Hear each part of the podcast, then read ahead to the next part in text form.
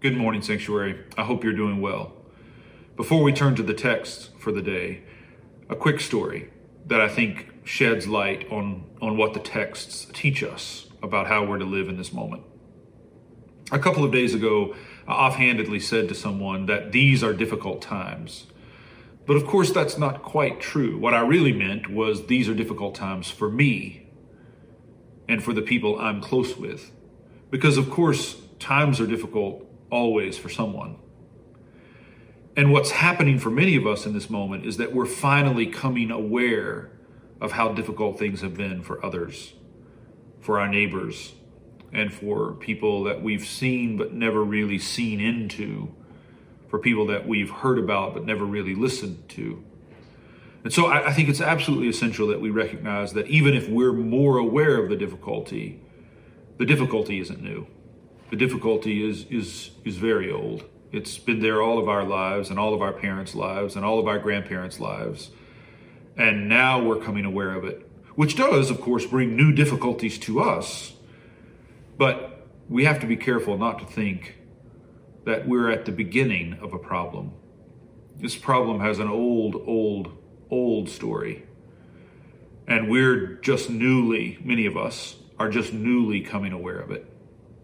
I think scripture is clear on this point that we have to rejoice with those who rejoice and at the same time weep with those who weep. So, one of the things I think is important for me, and, and I realized this after that conversation I had, is to remember this is not a new problem, even if it's creating new problems for me and I'm experiencing these problems in a new way. And I need to enter into this moment sensitized more than I've ever been before to what it means to be a person who weeps with those who weep and rejoices with those who rejoice. So, that said, let's come to the texts for the day and begin with the Old Testament text, which is the story of Abraham and the visitation of the Lord. So, we read that the Lord appears to Abraham as he sits in the opening of his tent. The text is purposely ambiguous. It says the Lord appears, but Abraham sees three men, and at times the angel of the Lord is referred to. The text is in this way witnessing to the mystery of God's presence in our lives.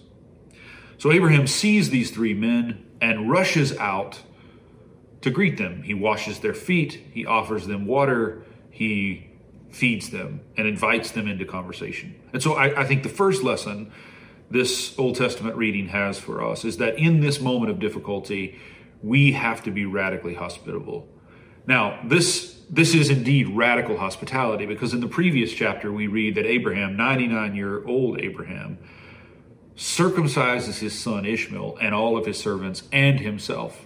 And so in this chapter, when Abraham is sitting near his tent and looks up to see these three men, this is the Abraham recovering from his self circumcision. And yet, with all of that pain, which is unimaginable, he, he goes rushing out to greet these three men who are, in fact, the presence of the Lord to him.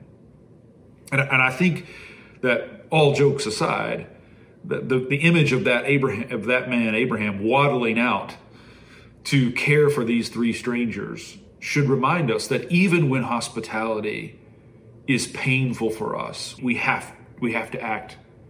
We have to enact the goodness of God the, the same hospitality God has given to us, we have to give to others. In the, in the epistle for the day, we read that while we were sinners, while we were trapped in evil, while we were estranged from God, while we were in rebellion against God, God comes to us and gives himself for us. And that same hospitality has to mark our lives. And so, like the newly circumcised Abraham, still sore from the operation, we, we have to rush out and meet those who are in need, trusting that what we do to the least of these, we do to Him, that His presence to us is, is in the presence of those in need. And this, I think, is the point of the story of the Emmaus disciples in Luke 24, who are on their way home. They meet a stranger who is Jesus, they don't know it. At the end of their long conversation, Jesus acts as if he will go on, and they insist no, no, no, you have to come in with us. You have to come to our house. It's too late. And their hospitality opens up space in their lives for him to act. And he does. He takes the bread, he blesses it, he breaks it, and their eyes are opened and they see him for who he is, and their lives are changed forever. And I think this is this is the lesson. Radical hospitality opens us up to the presence of God, which is always there, but not always accepted. The truth is, God is always near to us, but it's only when we're hospitable that we open ourselves up to that nearness. And so, in the midst of this crisis, in the midst of this difficult time, in the midst of this coming aware, let yourself be radically hospitable, even if you have to waddle to do it. But when the men come near and the conversation with Abraham intensifies, they give a promise to Abraham that Abraham had already heard. In previous chapters, Abraham, the Lord had said to Abraham, You and Sarah shall have a son. And when the Lord said this to Abraham, Abraham fell down and laughed. And in this moment, too, when the Lord says it to Abraham again, Sarah overhears it and laughs. And I think this is our second lesson from the reading that we must not be cynical at the thought that God can do good in the midst of the brokenness of our world.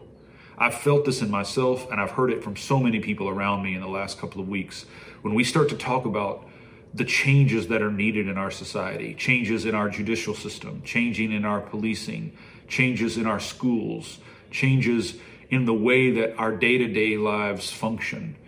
When we start talking about all the things that need to change to address racism and white supremacy, it is easy to throw our heads back and laugh cynically that this is too much.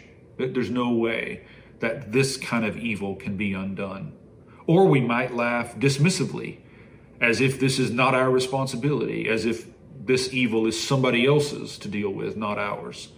But I think it's absolutely crucial that we not laugh cynically or dismissively, that we not face this evil that has been there all our lives, and now suddenly we are being made fully aware of it, or at least more fully aware of it. It's so important that we not respond to that with cynicism or neglect, that we that we not laugh it away or laugh at it as impossible.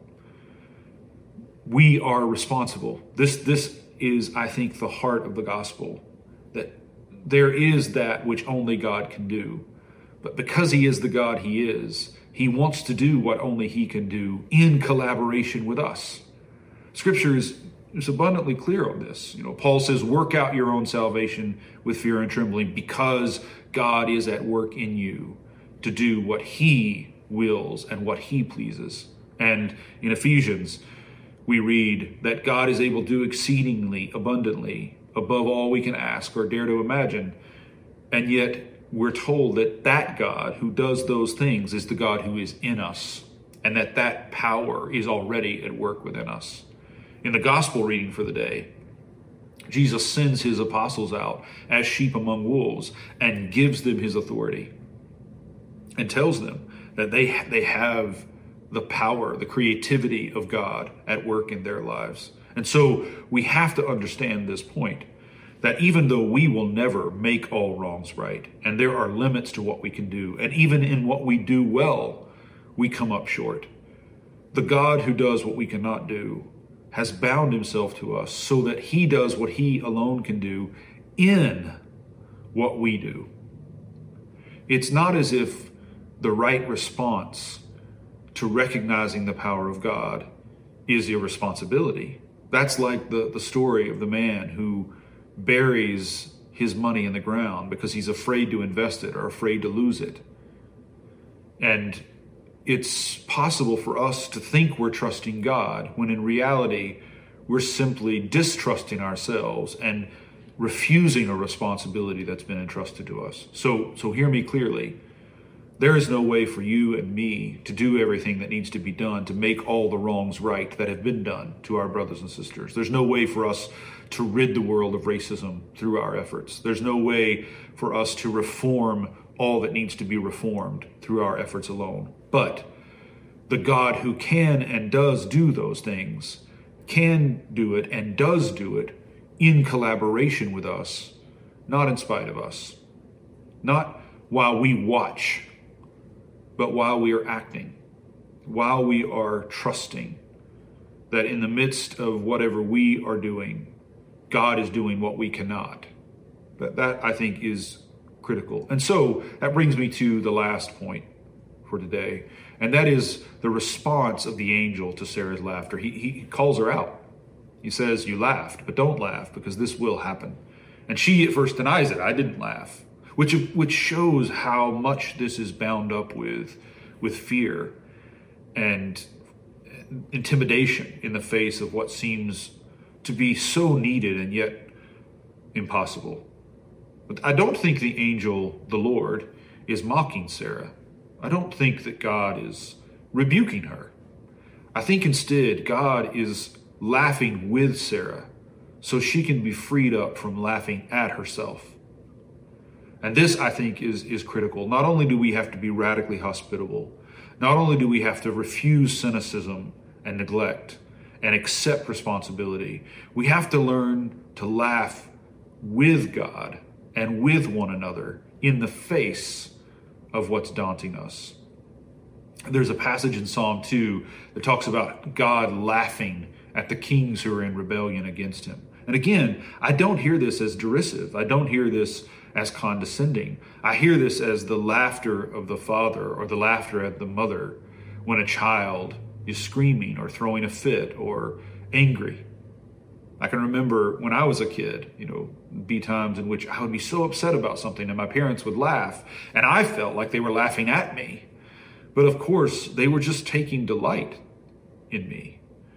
And, and I do believe that this is a moment in which we can and should laugh, not laugh cynically and not laugh dismissively, but laugh in hope. Laugh knowing that our God is the God who does the impossible. Our God is the God who creates from nothing who raises the dead, who calls those things that are not as though they were, who laughs with us in order to free us up from laughing at ourselves, in order to free us toward responsibility. And this is what I want to leave with you. I want to encourage you that no matter how intimidating this may seem, this moment may seem, no matter how painful this moment is for you, God is with you. God is with us. God is acting. And He's calling us to collaborate with Him. He's calling us to share His burden, to, to speak His word, and to do His deeds. All the while trusting not in ourselves, but in Him. And to do it all in joy. To do it all laughing. Not because we're not taking the moment seriously, but because we know that our God is able and that no matter how difficult things may seem, and no matter how painful it may be, our God is able, and His goodness will triumph. He will make these wrongs right. And we can trust that, absolutely. So, my prayer for you this morning, and the prayer for myself, is that I will learn to laugh, not as Sarah laughed in the beginning, but as she laughed in the end when she held her son the son she never believed was possible. And I pray that we can laugh. Laugh in the Spirit. Not because we're intimidated, but because we know if God is for us, nothing can stand against us.